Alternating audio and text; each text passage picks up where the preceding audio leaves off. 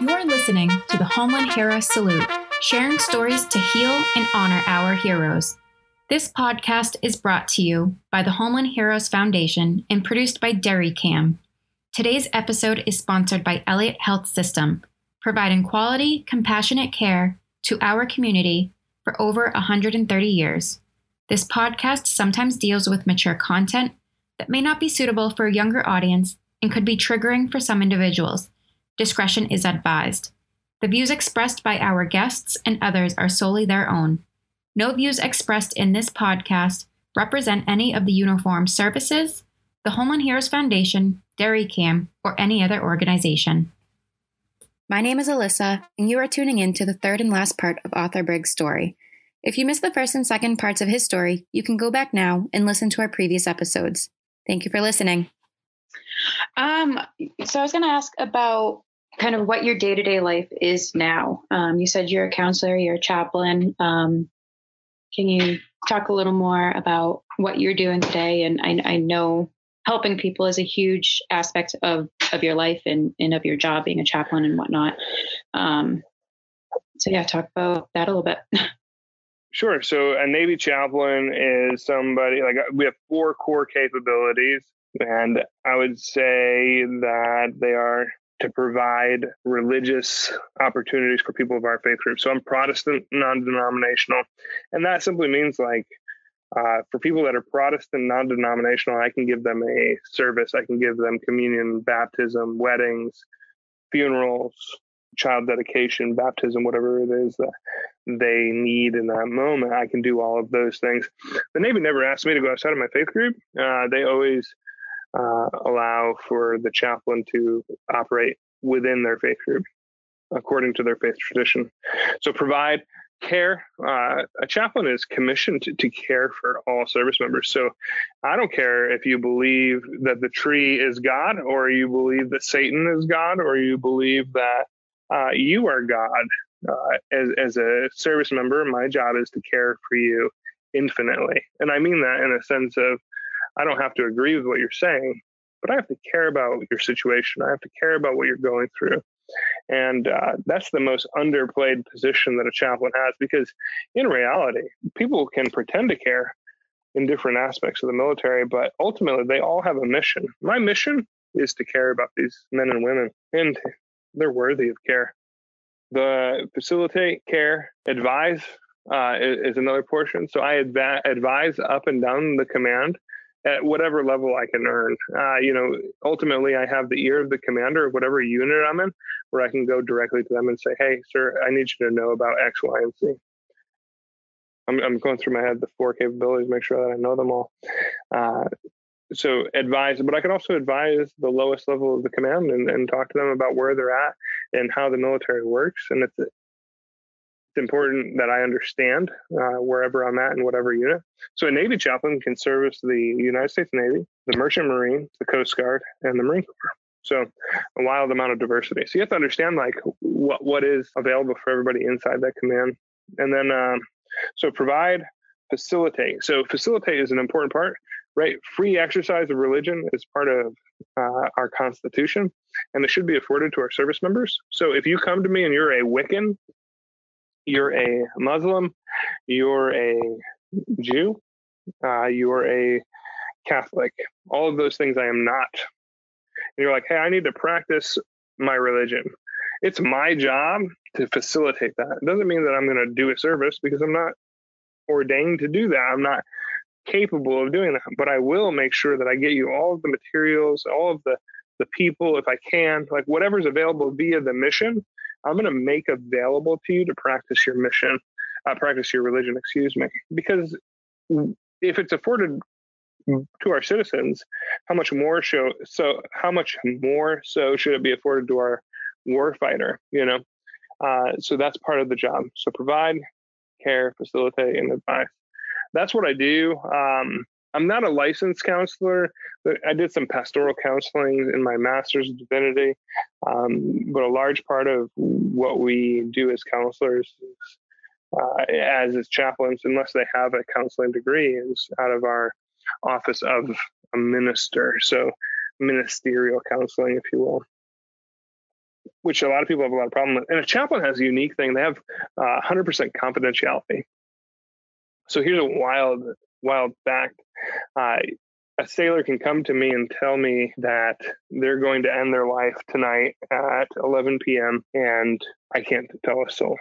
I'm, I, I believe I'm the only office, and, I say I, the chaplain, is the only office that they can do that. And um, it's really challenging. I've had a boss not dealing with suicide, but dealing with um, another type of immorality or another type of immorality. It's not the right word. Another type of challenge that humans deal with.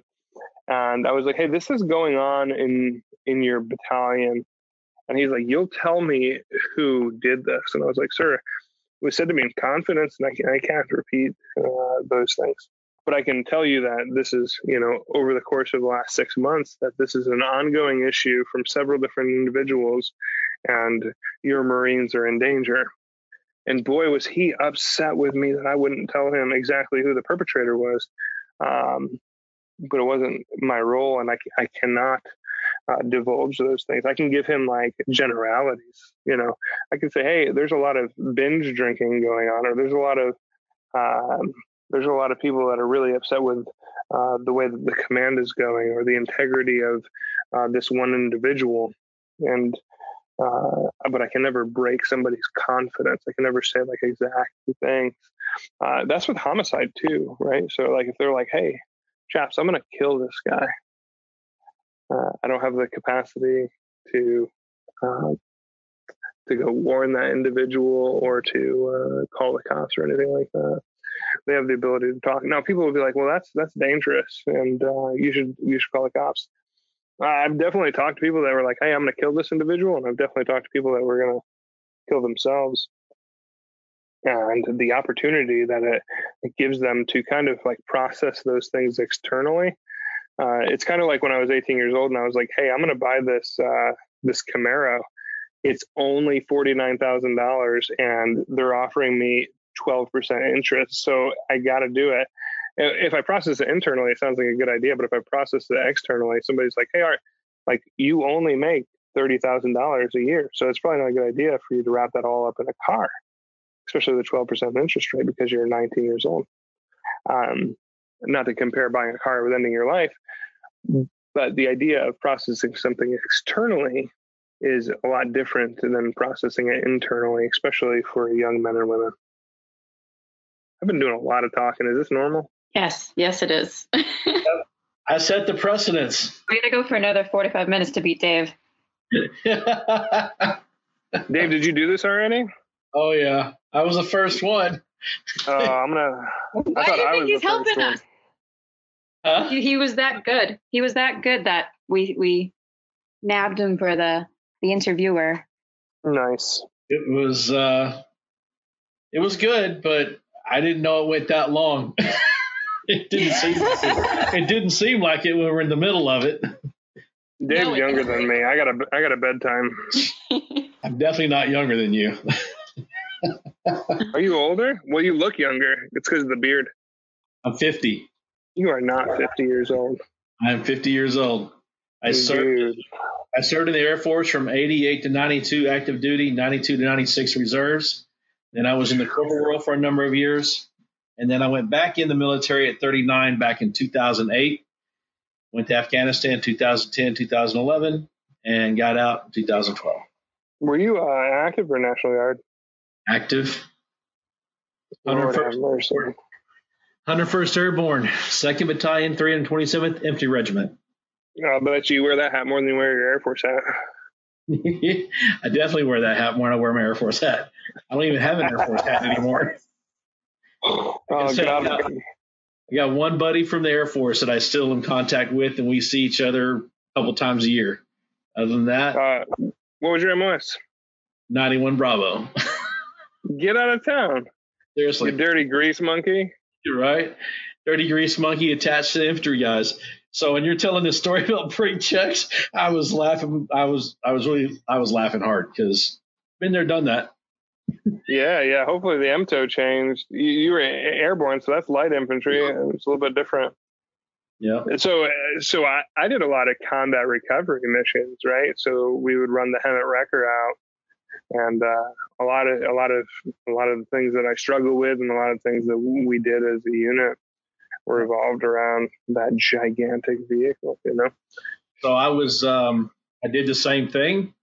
I was at COP Monti, Kunar Province, Afghanistan, which was between Bostick and Jalalabad on um, MSR California.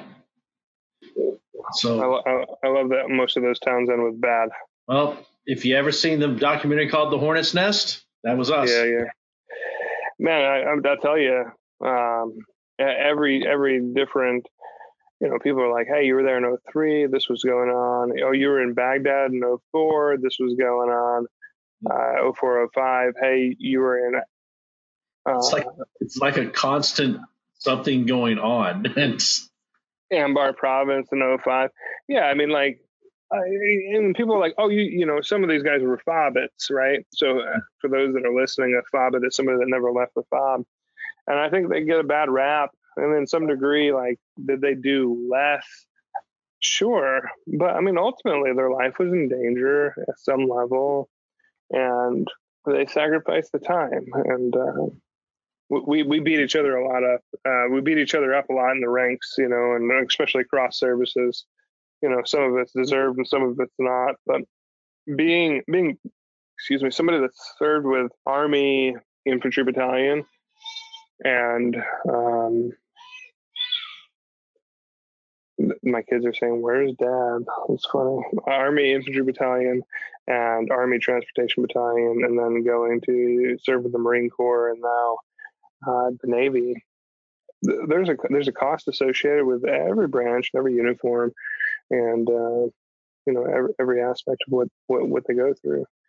And you know, the more and more I see it, we're, we're all very unique, but all uniquely similar in so many different ways. So yeah, you know, yours is the hornet's nest, uh, battle of the battle of the boneyard. Um, you know, Fallujah for the Marine Corps was uh, was a terrible and very heroic thing. Uh, all, all, of it matters. All of it's our story, and yep. I guess you know I, have done counseling with Vietnam era vets. I've heard things out, out of their mouths that I, I, never I never want to repeat. And then you you think back to World War II, and yeah. I've I've heard the citations read at funerals of the men that have done done inhuman things, you know, and um, it's not about who who's done it more, who's done it better. It's it's about understanding and respecting the difference. Right. Yeah. Definitely agree. All right. I think we've got a, few more questions, and then we can probably wrap up. Um, I do want to say, uh, Art, thank you in for coming on the podcast tonight, um, talking with us. I appreciate it. Um, I have a ton of respect for service members. Um, and, you know, thank you for your service. It's, um, the, I don't, I don't know what else to say. Um, but so I guess let's wrap it up with a few more questions. Um, what advice would you give to someone enlisting or someone coming home today? So, enlisting, do what you're told, be in the proper uniform, be on time, and pretend like you enjoy everything that you're doing. and don't break your TC. You, Say that again. and don't break check your TC. yeah. yeah. Uh, you'll get promoted to E5 with no problem uh, with, with, those four rules. Uh, I gave everybody that I enlisted in the Army those four things.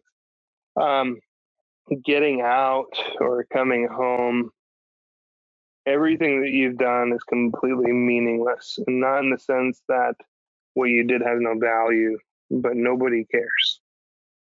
I remember I got out of the army and I was a three tour combat veteran.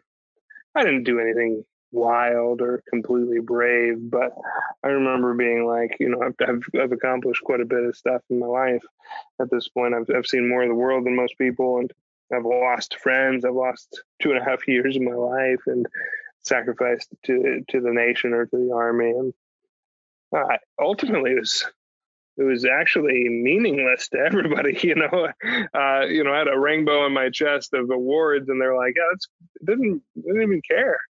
Uh, so the people that are coming home and, and they're expecting some sort of form of respect, like you got to get over it pretty quickly that uh, what you've done is is yesterday's news and, and what your employer wants, what your school wants. They want to know what you got for them today, and you got to kind of you got to kind of process everything and and stay current in today and keep moving if you can. You know, I, I, got a lot of friends that can't. You know, they can't keep moving. They they're hurting and uh, they're stuck in the moments and the and the pain. And I've been there, and I I have absolute understanding of where they're at. But if you want to live in that moment for the rest of your life, you're going to miss today. Man, that's a sound bite for you. If you're going to live in that moment for the rest of your life, you'll miss today. And uh, we've got to be present in today.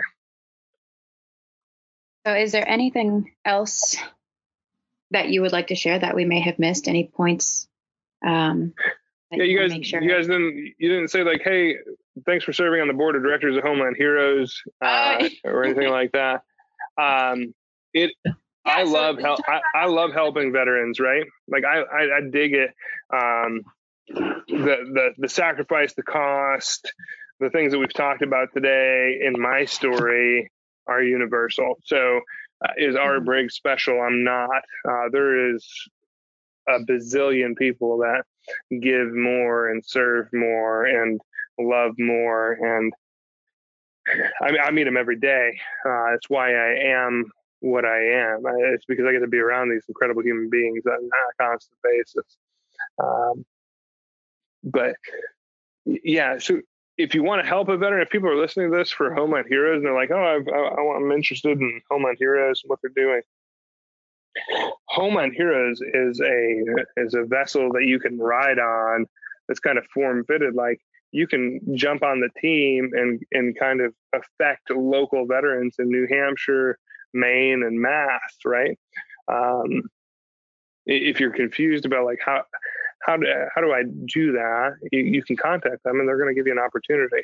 You can financially support the organization uh, or any organization for that matter, but because I'm on the board of directors, I, I want to say like Homeland Heroes is, is making an impact locally in New Hampshire uh, for active duty, for veterans, and uh, and for family members of veterans. So it's it's an important thing for people to understand. Like okay, I've, I've heard all these stories like, wow, that's really impactful. Dave's a Dave's a war hero and Art's decent, you know, but how do I how do I engage in that? And, and Homeland Heroes is certainly like a local uh, vessel for you to, or or a local vehicle rather for you to to ride in that like opportunity to make a difference in a veteran's life or or even an active duty service member. What Absolutely. else? And if you want to Oh, go ahead, Alyssa. Yeah, if anyone's listening who wants to donate or volunteer or learn more about the Homeland Heroes, they can visit www.homelandheroesfoundation.org or find us on Facebook. Or Twitter or Insta or Snapchat or Yahoo or whatever. LinkedIn. I don't know what else we're on. We, we don't have LinkedIn. Snapchat yet. we got to get on that. Um, but here, here's the other thing, and I need you to take this soundbite down is – everything that I expressed tonight in this interview is uniquely my own opinion. It doesn't reflect the opinion of the United States Navy, the United States Army, the United States Marine Corps, and or the United States Navy Chaplain Corps. It's simply Art Briggs take on uh, what what's going on and veterans and service members and my own story. It's not about um, a universal picture. It's just my opinion. So I don't reflect anything on those things or my current position. So uh, that's because, like, you know, I was thinking about this. We, we, we view organizations as if they have a conscience, right? We want to hold them accountable, but organizations don't have a soul or a conscience. Uh, individuals do, and uh, I, I, I want to take full responsibility for my my views and my words, and yeah, we, we have great great men and women in this nation that serve and that don't serve in the armed services. Those that serve in the armed services have a unique uh, value to me not more than those that don't serve, but I just understand them at a deep level because I've experienced life with them for the last really 18, 19 years. So I value them. I, I thank you, Alyssa, for your time and your pre-formatted questions. Uh, Dave, for you and your delightful beard. Uh, I'm glad that you're on video and I'm not because I have a baby face over here and you can't see my gray hair, but I can see your sweet beard and your flannel, you know, and all that hair. Look at it, let him go. Right I definitely need a picture of him on the website. We'll get more hits and more likes. no, don't do that. That might run people off. Um, but th- thanks for your time. Any any other questions you got for me? Yeah, one last question for you, Art. Um, if you had to do it all over again, would you? Going back to earlier in the conversation where I said most of the people they're they're doing that because they got to get out of where they were going. I don't know. Like you, you rewind the clock and you go, "What if I made a different decision?" I don't know what what would have happened, but I know it wouldn't have been this good. I know that I wouldn't be with my bride. I know that I wouldn't have these two amazing children. Just for just for my bride, it's worth going through all of the hell again. Um, for the relationships with my brothers and sisters in arms, it's worth it. For the opportunity to uh, be an old man, still rank and file, and be a word of encouragement, it's worth it. To provide my children with a better opportunity, it's worth it. Do I wish, um, for my sake and for the sake of those that have been through combat, do I wish that we didn't have to deal with uh, the consequences of of some of the things that we've witnessed or or done.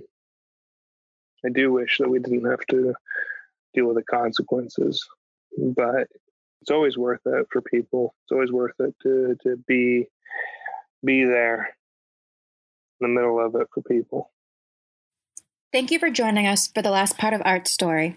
This podcast is brought to you by the Homeland Heroes Foundation, an organization dedicated to the reacclimation support of active duty service members, veterans, and their families in their time of need.